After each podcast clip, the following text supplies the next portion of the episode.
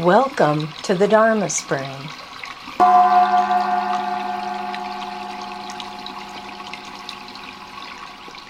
bring in these words from Zhuangzi again and then dive into them a bit more. Um, a sage steers by the bright light of confusion and doubt. In this way, rather than relying on your own distinctions, you dwell in the ordinary. This is called illumination. Understanding that abides in the unknowable is realization. And never understanding where it all comes from, that is called inward radiance. hmm. So I'd shared before my initial ah at meeting these words, and then in the past days I've been hearing that from uh, some other people as well. This, for me, it's a relief, and I can relax. You know, dwell in the ordinary, be who you are. Um, someone else talked about having permission to be who to just be this whatever's happening especially because it starts with that confusion and doubt for me something already intimate, familiar, and experienced on a somewhat regular basis. Doubt, confusion. Um, I think in another translation, chaos is used instead of confusion. And sometimes the world seems chaotic, yeah. And so to look out upon the world and maybe see chaos, confusion, to look within and experience confusion and doubt. And then to hear Zhuangzi saying, well, that's what stages, uh, sages steer by.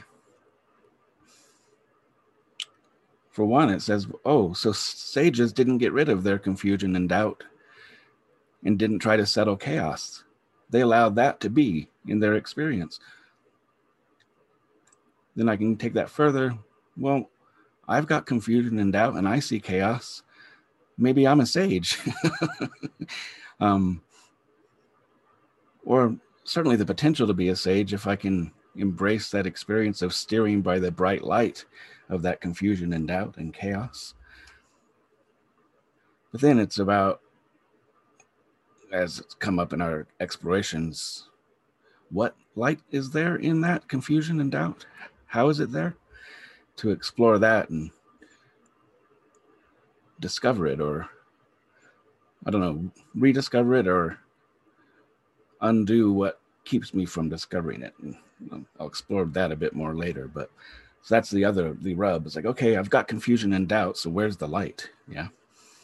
Where's this light he's speaking of? Um, but another thing I appreciate about the relaxing that this invites is how it connects with the sayings and the teachings we hear regularly in Zen and Buddhism, maybe a bit more in Zen like traditions of just as you are, you are a Buddha, you are awake. Your very activities are the activities of awakening. Just realize this. We have uh, Bankei, a Japanese teacher who um, all he taught was the unborn. Just realize the unborn of your own mind. You don't need to do meditation practice. You don't need to study. Right here and now, just realize the unborn, and you will wake up. And it's interesting that he advocated for that and said you don't need to do all this strenuous practice, but he did a lot of strenuous practice before he advocated that. so, yeah, take it with the reality of it, yeah. but again and again that thing of just as you are is it.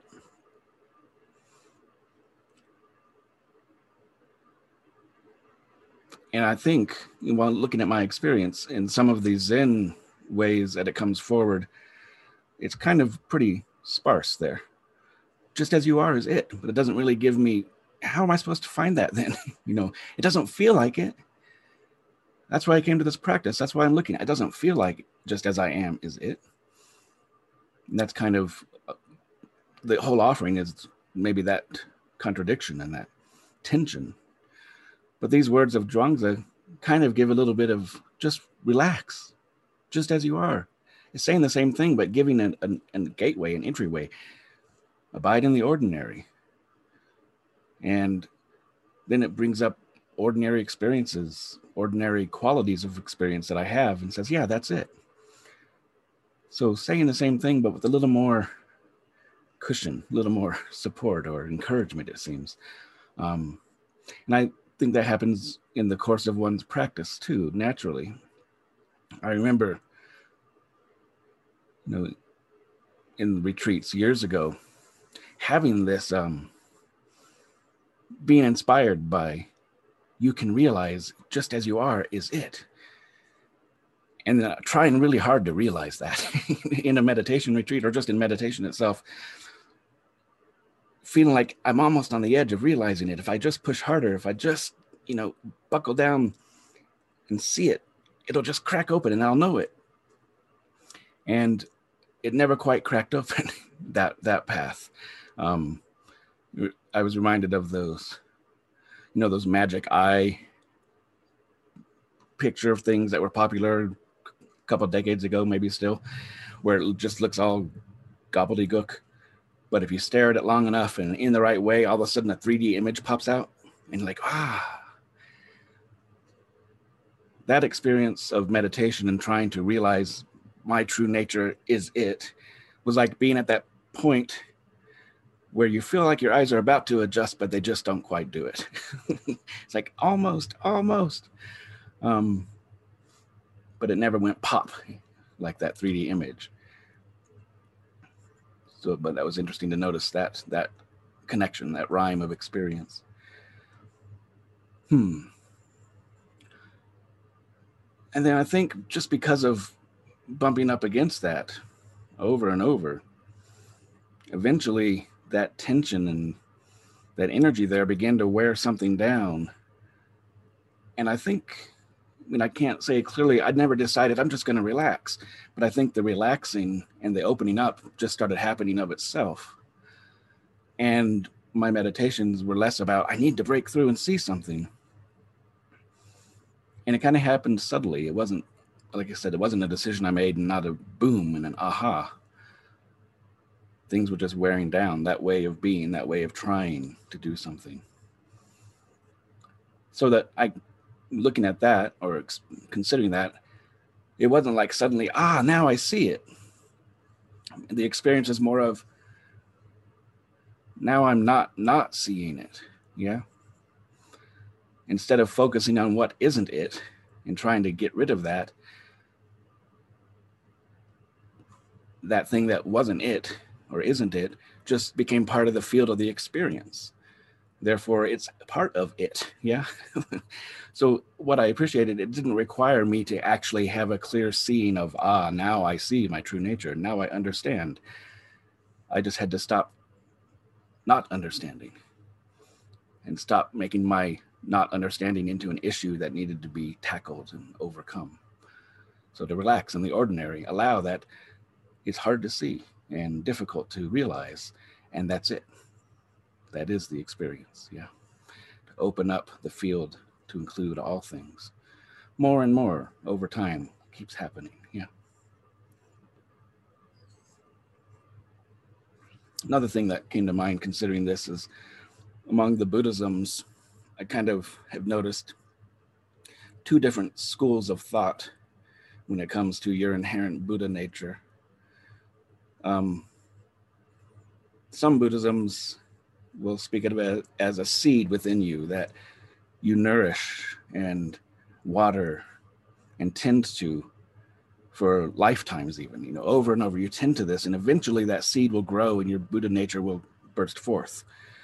So it's dormant, but it needs to be, you know, tended to, cared for, brought forth. Then you have Buddhisms in the more of the Zen spirit of it's already fully formed.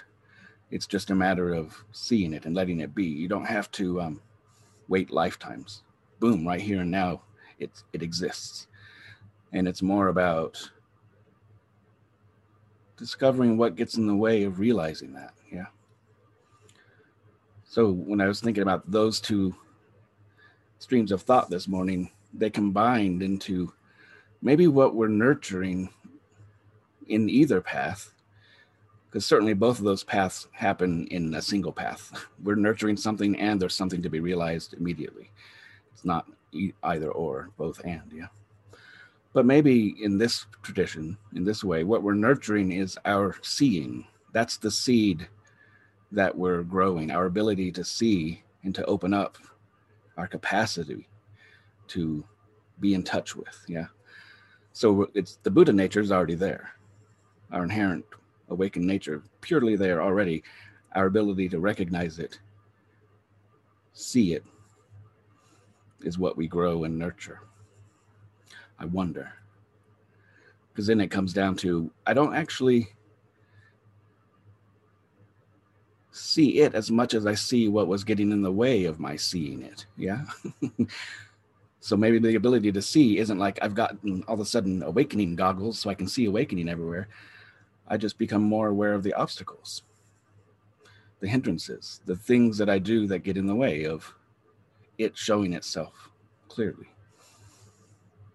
Even that word, showing itself clearly, is an obstacle because then it has to, if it's not, if I don't see it clearly, then it must not be there. That could be the story I tell myself, right?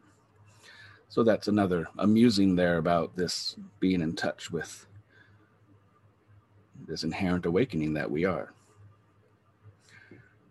I'm going to come back around to that obstacle thing and looking at those, but I want to also speak about the other natural, organic thing that's spoken of in this these words from Zhuangzi is that light that's inherent.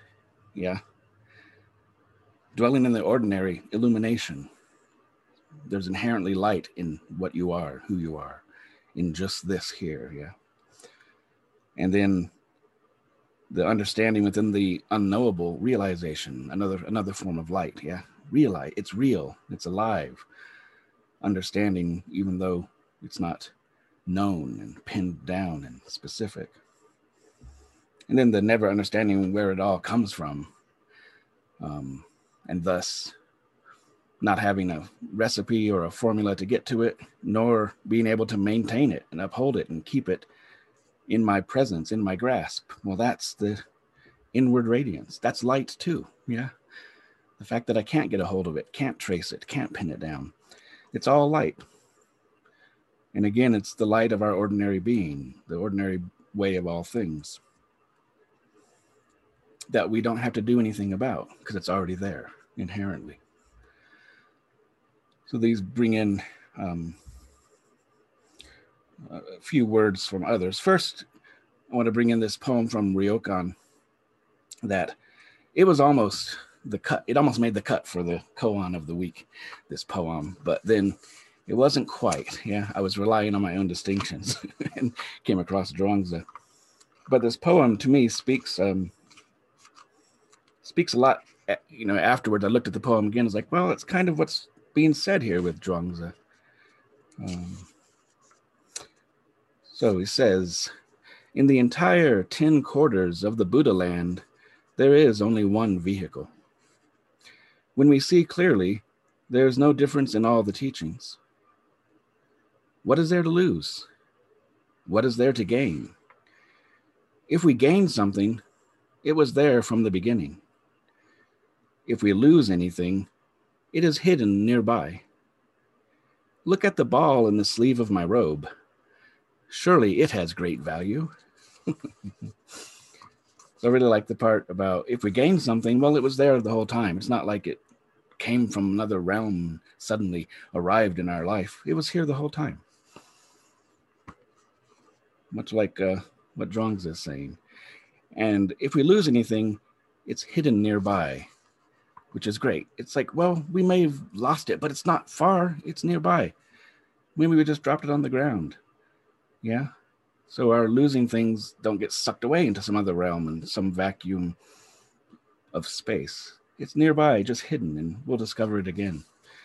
And then this thing about the ball in the sleeve of his robe. You know, the Japanese robes and Chinese robes have really long sleeves, and you can keep stuff in them. I found that out. I went to a talk by Daido Loori Roshi once up in Boulder, and he had a bit of a cold And so in the middle of the talk, he reached into his robe and pulled out a Kleenex. and he, he was like, Yeah, I keep stuff. Not, these are like pockets, these extra things. And Ryokan happened to have a ball in his sleeve. Um, he would often wander to the village and hang out with the villagers, play with the children and stuff. So he had a ball in his sleeve. But what I love about it is all he had to do to grab that ball was just drop his hand and reach inside. And there it was. And that's kind of what I think he's saying about this Buddha nature, this light, this uh, awakening of ours. Just reach your hand down right into what you have. There it is. And whatever it is you touch, whether it's a ball or confusion and doubt or clarity and joy, that's it. That's the value, isn't it? Asks Ryokan. Um, yeah. The other things that came to mind were Lin Ji, who talks about the solitary brightness that is you, that knows how to listen to the teachings and express the teachings. Elsewhere, he says, Have confidence in your own light, shine it upon everything that comes. Trust in this light of yours. And then we have Yunmen who says, Everybody has a light inside. Yeah. But when we look for it, it's hard to see it. It's dark and hidden. But what is this light? It's the kitchen pantry and the front gate, you know, your ordinary life. That's the light, the things you're experiencing here and now. And then the last poem I want to, or words from others I want to offer is the thing that happens. This happened on Monday after we met, or maybe before. But considering the these words of Zhuangzi, then wandering through Facebook land as I do, and I have a few Dharma and Buddhist sites there or pages that I like. And these words came forward, and this is by Tilopa, who was a Tibetan teacher, the first of the Kagyu lineage. And he speaks about, well, this is what he says obsessive use of meditative disciplines or perennial study of scripture and philosophy will never bring forth this wonderful realization, this truth which is natural to awareness. Because the mind that desperately desires to reach another realm or level of experience inadvertently ignores the basic light that constitutes all experience. Yeah. So, in a little more pointed way, in a wordy way, he's still saying there's light in basic experience of all things. And if you're trying hard to see it, you're inadvertently obstructing it. Yeah. So it's good to have somebody from another tradition jump in and join the conversation of our exploration this week. Yeah. Um, but that searching for trying to use the practice uh, to studying things as a means of getting to something to me is um, that bit from Zhuangzi about relying on my own distinctions. And that's a part I particularly appreciate of this um, this collection of words from Zhuangzi because apart from that, he's saying just be who you are, relax, it's right here. And that can be a difficult thing as we've I've, I've been talking about and we know for ourselves. But here he gives us, and here's a way you might work with things. Here's something you can do is not rely on your own distinctions or, you know, be aware of the distinctions I'm making, the definitions I have, the rules I'm making, the expectations, all of that. And maybe not let them be the primary way I'm engaging with things, the the filters or the gateways through which I'm trying that I'm in, constructing and building, and I'm telling myself I need to pass through these in order to, you know, to be aware of those. I appreciate he he doesn't say don't have distinctions. Just says don't rely on them. You're going to have them. You're going to make distinctions. You're going to have stories and ideas of how to do it and what it looks like but don't rely upon those. Lean back, rely upon maybe something, that natural, ordinary way, that bigger field from which you are arising, in which these distinctions are arising. Yeah. It reminds me of um, in our sutras, in the afternoon readings from Shitou, when it says, Don't limit yourself to your own small story. It doesn't say, Get rid of your stories and stop making stories. We humans are story makers and storytellers. It's saying, Tell your stories, be aware of your stories, and don't limit yourself to them. There's a greater field beneath them and beyond them that includes them. But you don't have to let those stories be the whole of it. Yeah. And those stories range from what I need to be and what I need to do and how it's supposed to be and what others say it's like and how to get there to who I am and what's right and what's wrong and all of that. You know, stories abound everywhere. And that was another relief to to meet words like that.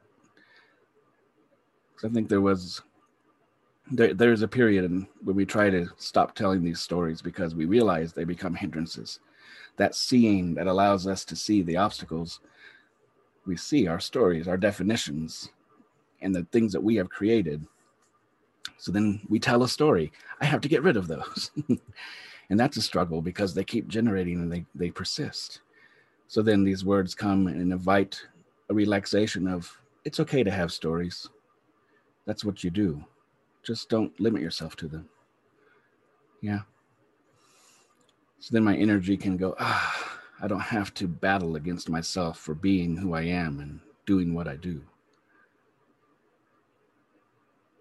I can allow those stories to fall more deeply into the territory of me too. And I can understand them in a different way. Yeah.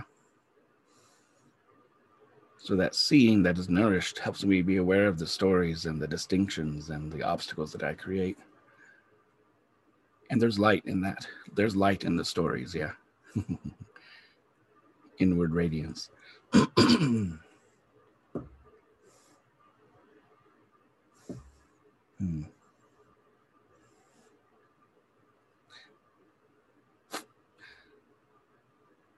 So the last words from others that drifted in this morning from the Avett brothers, uh, a current band, North Carolina, I think they're from. They have a song called "Down with the Shine," and it says the the the chorus is "Down with the shine, the perfect shine."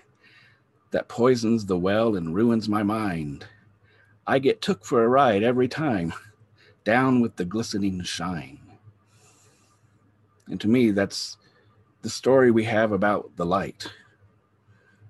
The story that the light is a certain way and it has to be bright because it's a light, you know, that it's glistening, that it shines.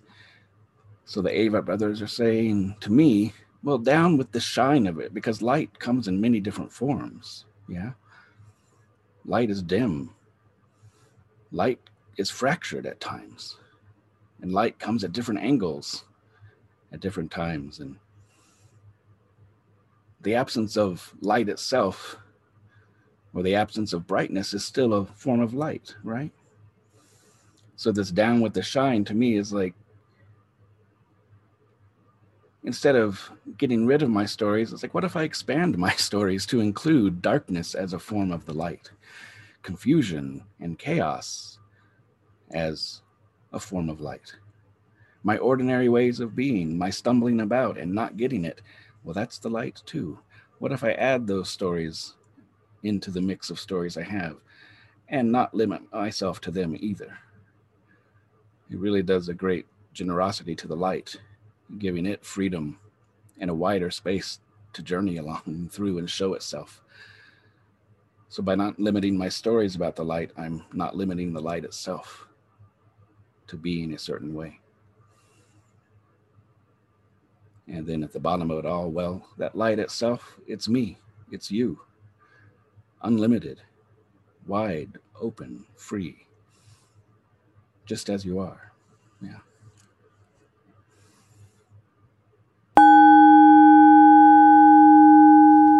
Thank you for listening.